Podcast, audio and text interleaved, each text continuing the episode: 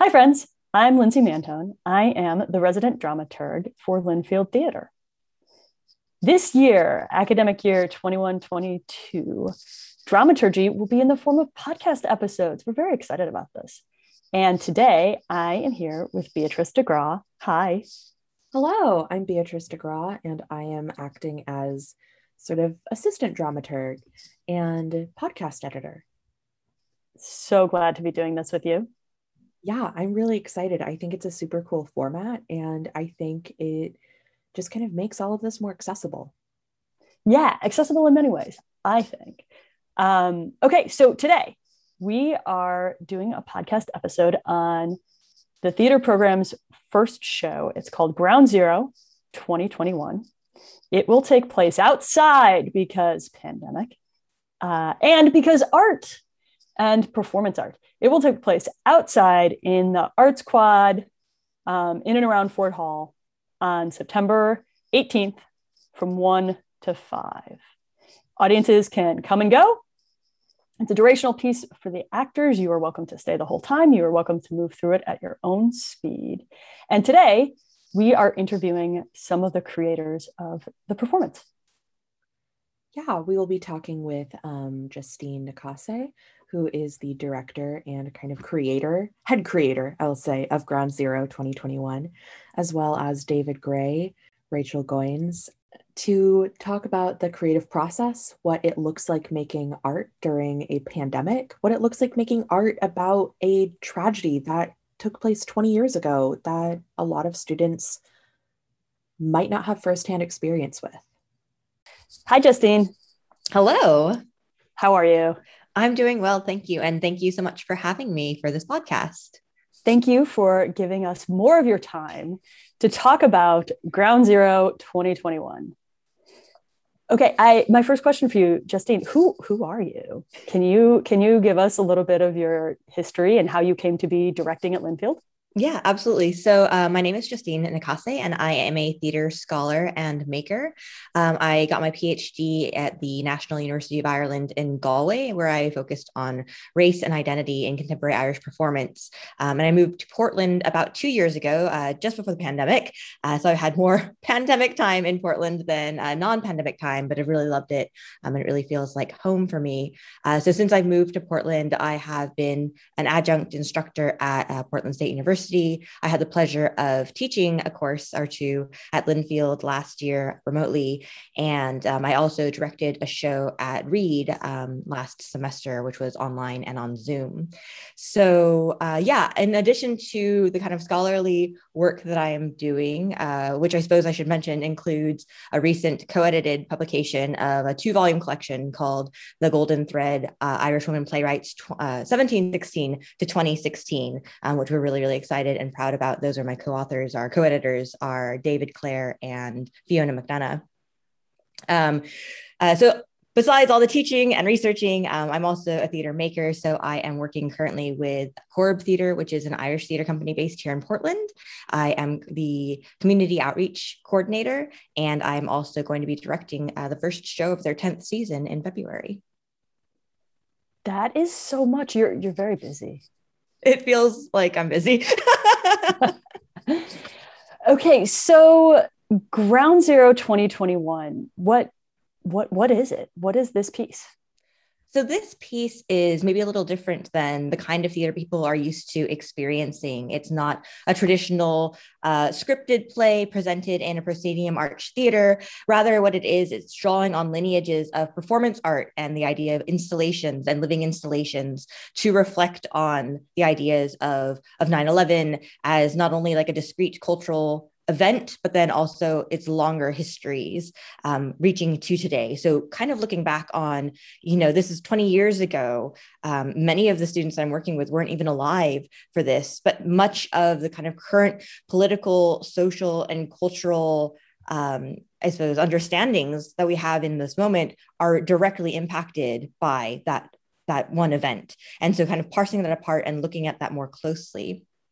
So, Ground Zero 2021 is made up of four installations. Uh, people will be entering through, uh, aptly entering through, I suppose, kind of our TSA installation. So, looking at this idea of borders, of security, and the efficacy of these systems that we have put in place to supposedly protect ourselves from and then there's a big question mark right? So like who are borders dividing? Uh, who are they including or excluding? And how are we regulating those borders? Um, and why? What are the reasons underlying that?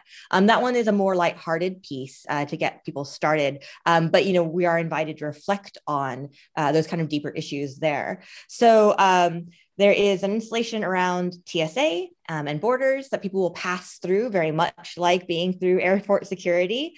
Um, and then through the Arts Quad, the other three installations are um, set up. So at the center of the Arts Quad, there is going to be an installation around this idea of state secrets with these three large monoliths that are going to be interacted with by two performers um, over the course of the four hours. So I should mention that it is also a durational piece.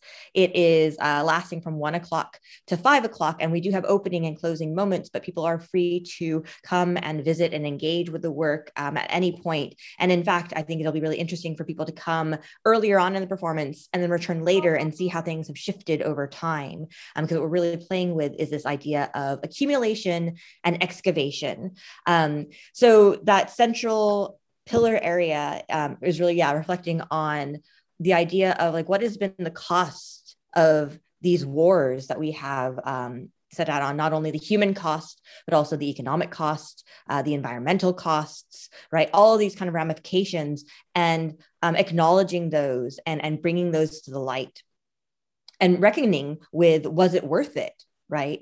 Um, which there was really interesting piece today in the New York Times about this kind of like lost opportunity um, of 9/11, and I think we are kind of really examining that and, and interrogating that.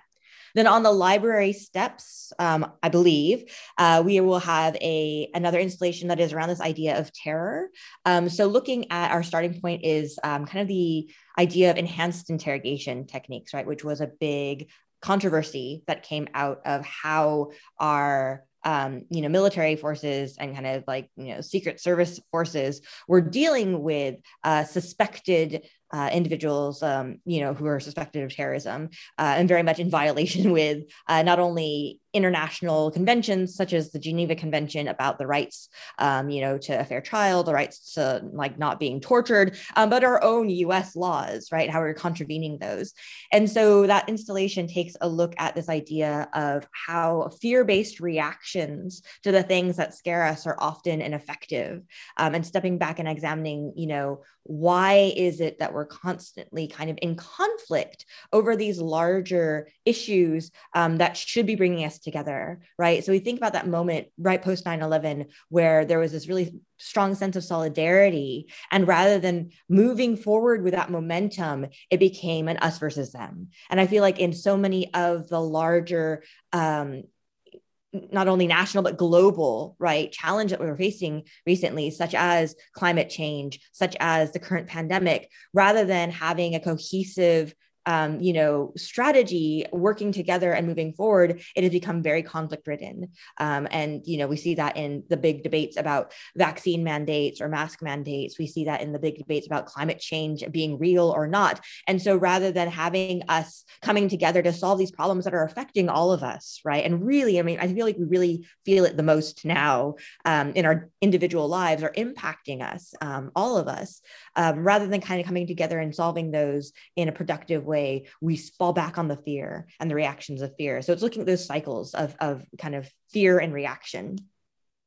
And then finally, there is an installation that is um, by the arts building in one of the windows that is um, tackling the idea of surveillance and the kind of la- lack of privacy, um, the rights that we have given up um, in the immediate aftermath of the 9 11 attacks for the sake of right security. Um, but again, what what are we sacrificing? What have we relinquished? Um, and for what right? To what effect? How effective has these the ability of the united states government to kind of sweep um, make these broad data sweeps of people who are not under any kind of suspicion that are maybe um, you know two people removed from somebody who might be slightly under suspicion right? What is this blanket um, kind of carte blanche ability to do that um, really generated? And the statistics show that it hasn't done much, right? I think there's been like one terror conviction that's come out of all of these kinds of, um, you know, uses of that power, and that would have happened without that use of power anyway. So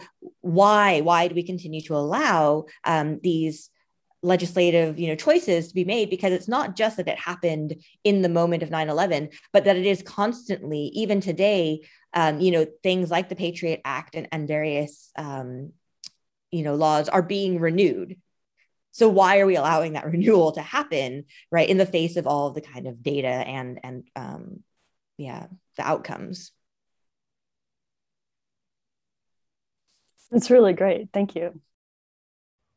Hey rachel. How's it going? You good? Yeah. I'm doing pretty all right. Thank you. How are you? I'm doing all right too um, so let's go ahead and get started. Would you be able to tell us a little bit about what your specific installation is? Yeah, so I am working with Justine on the terror installation, and I'm also the person who um, is I'm not sure if created is the correct word, but um, jump started the uh, QR codes for dramaturgy um, bit for the um, production. Um, a lot of my research from the summer was to search up like black sites and black projects and um, enhanced interrogation techniques. Um, I chose the fun one. And that helped to create uh, what is currently being formed for the terror installation. Would you be able to speak a little bit more on what you mean when you say Black sites or Black projects? Yeah, so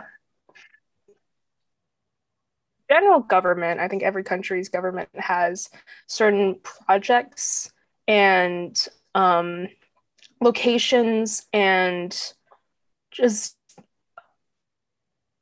things that they are doing that they can't release to the public.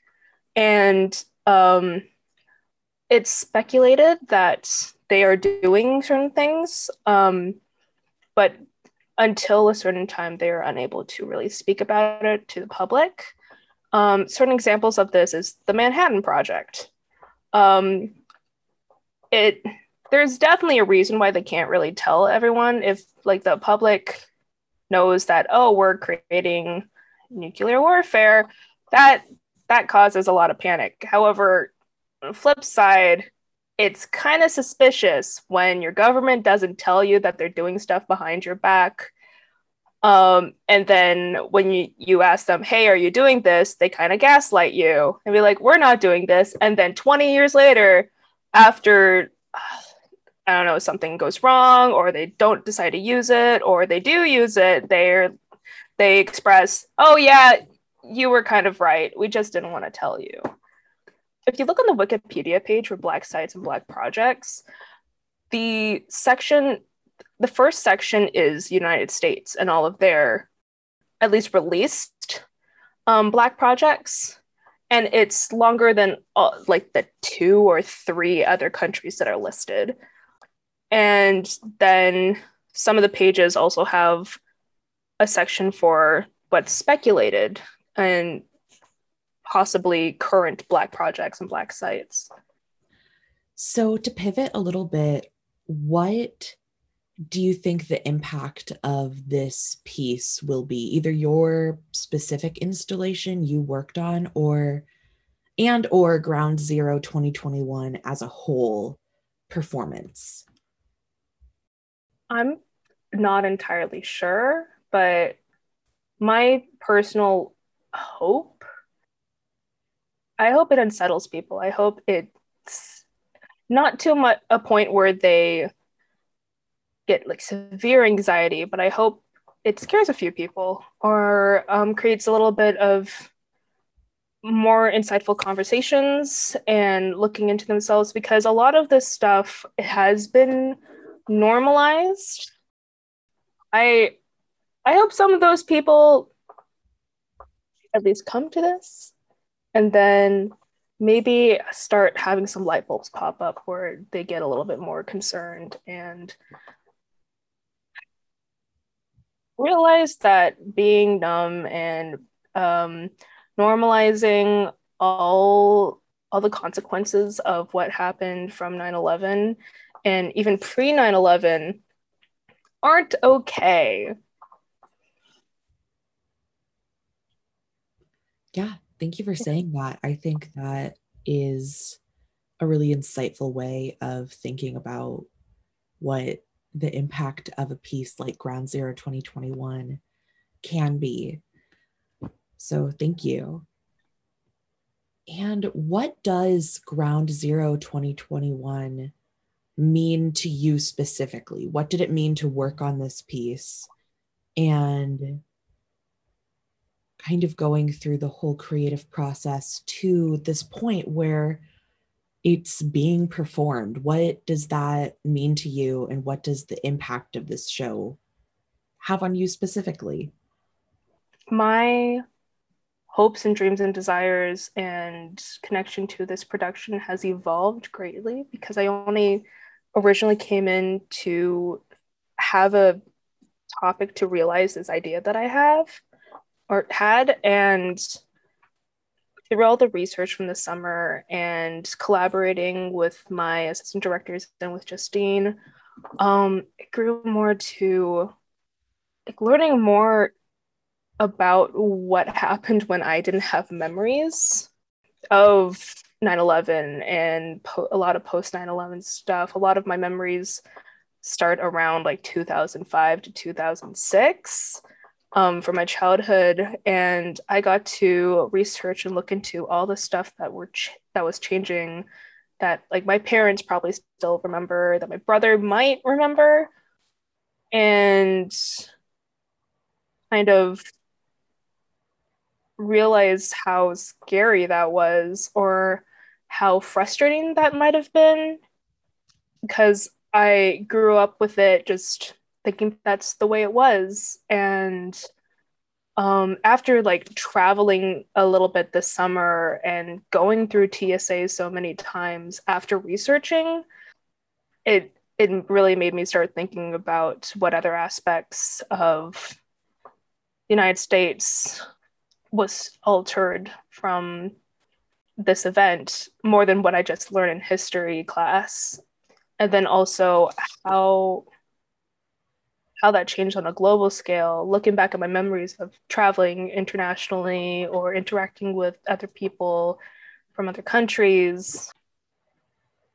Kind of had a not exactly out of body experience, but took a good step back and took it all in. It's crazy. It's really wild to think about how much change there's been in such a relatively short amount of time compared to, you know, kind of the history of anything else. I'm really glad that Linfield's doing a performance art piece. It's long overdue. Just because it's about 9 11, don't dread it or feel intimidated or roll your eyes. Thank you so much. That was great. And thank you for being here today. Yeah, thank you for having me. This is Lindsay again. I'm here now with David Gray. Hi, David. Hello. Hello. David, will you tell our listeners who you are? Uh, I am David Gray, and I am one of the assistant directors on Ground Zero, and I helped devise the Borders installation, and I'm also the stage manager for the show. You're busy. I am. That's awesome. So tell us a bit about your installation. So, the Borders installation really has to do with um, the way that borders around the United States have changed since 9 11, most specifically TSA and how that was kind of created because before 9 11 happened, airport security was done through private contractors. And then after 9 11, they had to implement some sort of government agency to do that. So that's pretty much what the borders installation revolves around is TSA and what it is today because of what happened on 9 11. So you worked during the summer. Can you tell us about that a bit? Yeah, so I would say maybe like every two to three weeks, we would all get together on Zoom and just talk about what we wanted to do for the show. And we kind of did some background research on our own and we kind of researched different aspects of 9 11 that Justine had given us. And then at the end of all that, we finally decided and assigned who was going to come up with each installation. What was the most challenging part of working on this piece for you? The most challenging part was finding something that had to do with 9 11 that I was interested in because I personally have not been affected by 9 11. I don't know anyone who has been. I, I'm very fortunate that way. But um, it was hard for me to figure out what I wanted to do and what I am passionate about and how I could connect that with the piece. Yeah, that's really interesting, right? There's all the ways that we've been affected by 9/11 and the most obvious of course if some someone you know died in the towers or or died that day uh, or was injured that day or was a first responder that day uh, and then there's all the things that came after right and tsa is a great example of the ways in which if you travel, you are affected by 9 11, right? And it's interesting the sort of accumulation of the rules of TSA that came in the years, you know, mostly the first five years that followed 9 11, the things that you, um, the restrictions and the guidelines, right? Uh, you didn't have to take off your shoes right away, but then there was the shoe bomber uh, who tried to board a plane, and then now we all have to take off our shoes. And then there was the you know another potential threat that led to all of your liquids have to be in a bag and um, laptops. And you know it, it, it, sort of it grew and it grew and it grew.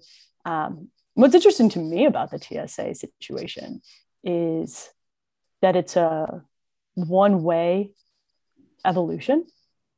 Like how could it ever contract? How could the restrictions or the rules ever ease right? Because there's a sort of public understanding or, or, or, viewpoint that like if you ease up then you're risk then you're taking on risk right? Yeah i never thought of it that way but that makes sense. Yeah these are the things i think about when i'm taking off my shoes and my belt and my watch trying to figure out where i put the cell phone and all the pockets you know all the things. Yeah i just go through full panic mode whenever i go through tsa i'm always afraid they're going to take the strangest, like the thing that I need most, even though it's probably not a prohibited item, but I'm just always afraid they're going to take it anyway. So, yeah. Well, it's it's a mildly traumatic experience, right? You're exposed in all these different ways. People are looking at all your you, you know, they're looking at you when you go through the things, and they're looking at all your stuff, and they're uh, potentially touching you, right? You get the pat downs and yeah, it's, it's very nerve wracking. And it's the state, right? It's the force and the power of the state coming down on you anytime you just want to get from here to there. What do you think? What do you think audiences are going to take away from Ground Zero 2021? I don't want to say that I think audiences will be scared, but I think it's definitely going to be a little unsettling because, like I said earlier, I haven't really felt like the effects of 9-11 even though i actually have. And so i think audiences will take away that 9-11's impact is still impacting us today. And i feel like that's going to be a little unsettling for some people. Yeah yeah. All of these structures in our lives that have been really naturalized uh, the surveillance cameras that are everywhere. We're on camera uh, on average 11 times a day.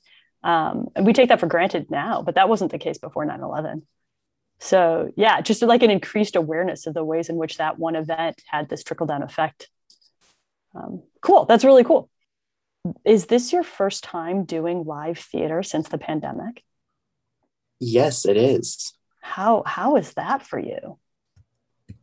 It's a little confusing. It's hard for me to wrap my head around the fact that we will have an audience because all we've ever done since the pandemic was either podcast or we made a movie that obviously didn't have a live audience.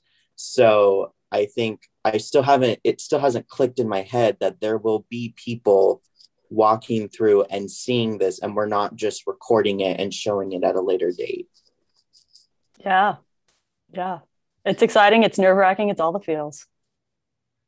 It'll be the first live theater I will have seen. That's why I'm kind of excited that I'm not, well, not excited. Excited is the wrong word, but that's why I'm pleasantly happy that I'm not acting in it because I feel like I would be in overload right now, stressed out, thinking, oh my gosh, I have to actually act in front of people. We can't just edit this and make it look good. So back to the live performer. Yeah. That's great. Well, I'm excited to see your installation and all the installations. Thank yes. you, David. Thank you. And now I'm back with Justine to wrap up our podcast episode. Okay, so quick recap on just the logistics of the piece.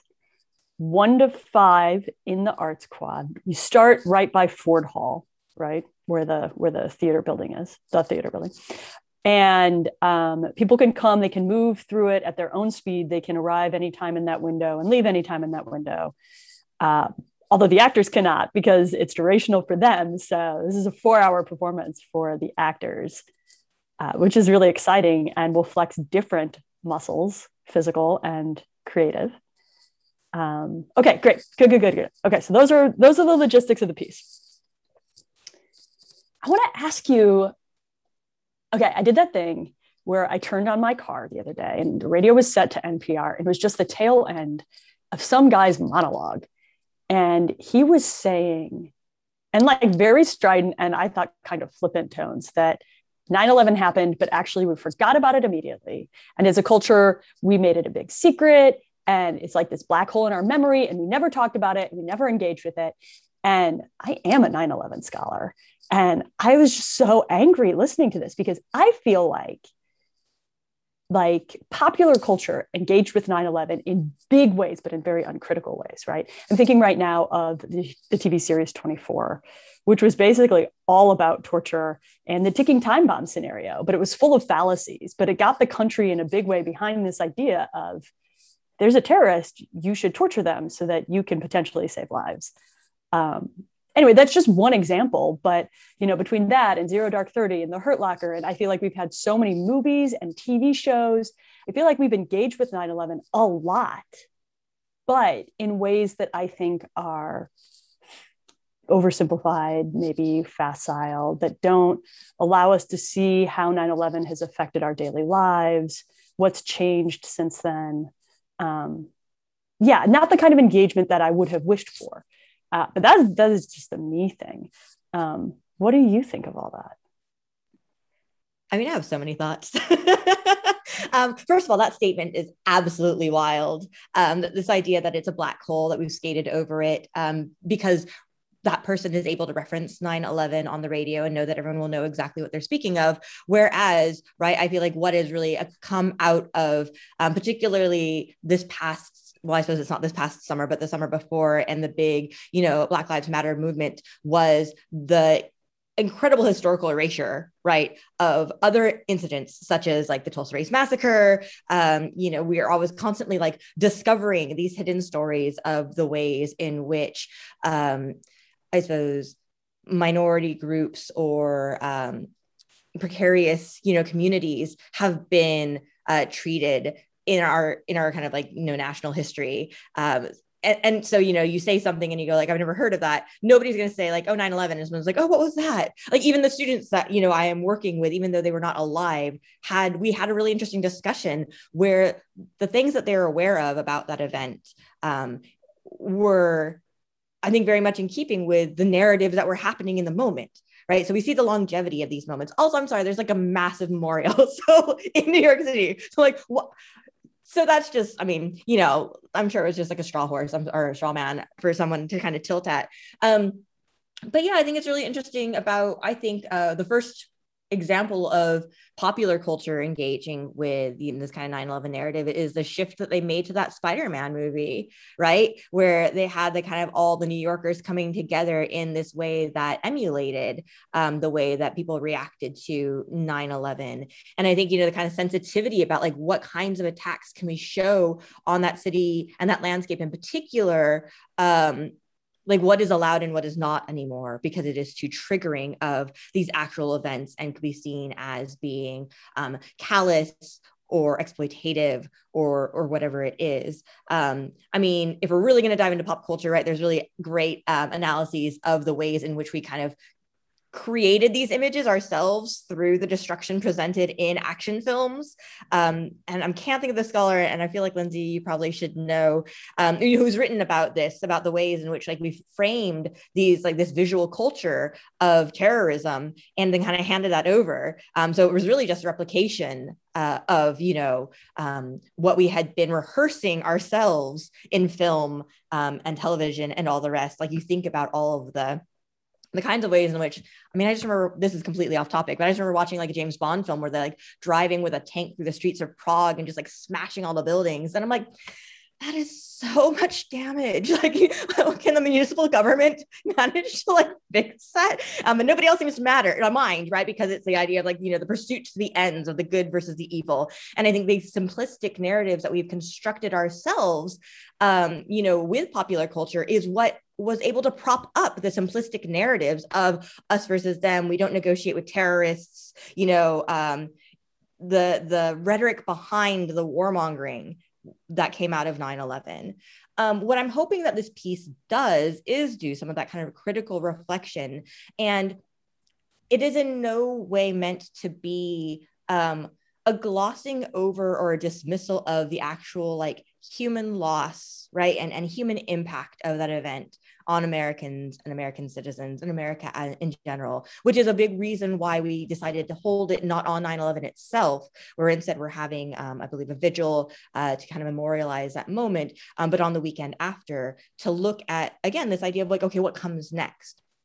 So, what the critique is, is very much around how were these kind of simplistic narratives that you're referencing able to um, have such a long life, right? We talk about there's a concept called zombie ideas, right? Which are ideas that get so firmly established that even after they're debunked firmly, they still live on um, in the popular imagination, in academic arguments, right? And all these kinds of things. So this zombie idea of we need to sacrifice, we need to suspend civil liberties um, in order to protect ourselves lives on even in this current moment in various different iterations. And I think there's a really strong connection that we're trying to make between things that are maybe a bit more lighthearted about the ongoing um, you know protocols of TSA which are provenly ineffectual but then also how TSA is a branch of the homeland security right which has the branch of ICE which has the practice of caging children, right? And which is all coming out. So like these are all interconnected things. Um, the idea of enhanced interrogation and um, extradition or extraordinary extradition, right? And black sites. I mean, we're seeing that direct parallel of being able to disappear people um, in order who are terror suspects. When we look at Portland last summer and you know the the protests there and being snatched into unmarked vans by people who are not exactly sure which government agency they belong to. So it's all these things that are still having these really tangible effects on our lives and our liberties and our our, our rights today that are very much fueled by this kind of rhetoric of fear that has been perpetuated since that moment of 9-11 thank you for all that. Yes okay. Um, moving away from from the content of the piece what was it like to get back to directing live theater? And and this piece isn't theater per se but you know live performance to be working with actual people in a space I've just been so happy. It has been such a joy to have bodies in space again, to be able to communicate. I mean, the idea of theater and performance, right, is very much about that very direct relationship between performer and audience. And it's about that shared space and that kind of communal um, experience that is just so difficult to replicate over Zoom. I mean, I think everyone can understand it. The difference between being able to see your friends and family at a divide across a screen versus being able to, um, you know, sit across a table from them, right? Um, once again, safely. Uh and you know i was going to say you know and this idea of like human human contact we are being we are following safety protocols we are having distance there's not um you know touching amongst the performers um and thankfully this performance is going to be an outdoor performance so we can um you know have that added layer. But even then I think, yeah, it's just been really, really invigorating to be back in the form that the that it's meant to be. And working with the students um, has been really wonderful. It's a devised piece, which means that even though I started with some base concepts, a lot of the things that you will see as far as um, props, costumes, movement, um, concepts that are being um, you know integrated um, into the the performance pieces came from the students themselves. So that kind of collaboration um, I think is really helped by having that shared space um, and being able to respond and and catch someone else's energy and then throw it back. Um, so yeah, it's just been really such a pleasure to be to be working in person again. Okay, speaking of working in person again and getting back to live theater, what are you working on next? So I will be per, I will be directing a production called Maz and Bricks by Eva O'Connor, um, and that will be going um, produced by Corrib Theater in February. Uh, I think February to March of next year, and it will be staged in the PSU Boiler Room here in Portland. Um, it is a, a great two-hander about um, a young man and a young woman who meet by chance on the light rail in Dublin, and um, and over the course of the day get to learn more about each other and get to see each other's perspective. Um, but it is an interesting piece in this current moment because it was written um, in the in ireland it was written before the Eighth Amendment was repealed. So the Eighth Amendment in Ireland was this blanket amendment that had been introduced into the Irish Constitution. So it was constitutionally illegal to have an abortion um, in Ireland for under any circumstances, which of course had uh, you know led to a lot of terrible things happening um, and, and some really infamous cases that came out over the years. And it was finally repealed, I believe, in 2018, um, which was nobody kind of ever thought it would happen. Um, and so, and so this takes place. Um, the young woman Ma, Maz is going to uh, a, a, a protest against I'm always like a pro choice protest, basically advocating that we need to repeal the eighth, which was the campaign slogan for that. Um, and in this moment now it seems like oh is it still relevant? Because it has been repealed. But then we turn around and we see in our own backyard right the way in which um, bodily autonomy for women is you know still constantly under attack. I think about you know obviously the the new texas law um, very much emulating the eighth amendment. So it'll be interesting to see based on that how the piece lands in portland um, in in the spring very timely piece to be doing right now. Justine, thank you so much for giving us some of your time and sharing your insights. Thank you so much for creating this piece for Linfield Theater and its students and its audiences. We're so delighted that you're part of our community. Thank you. It has been such a joy and a pleasure to be at Linfield.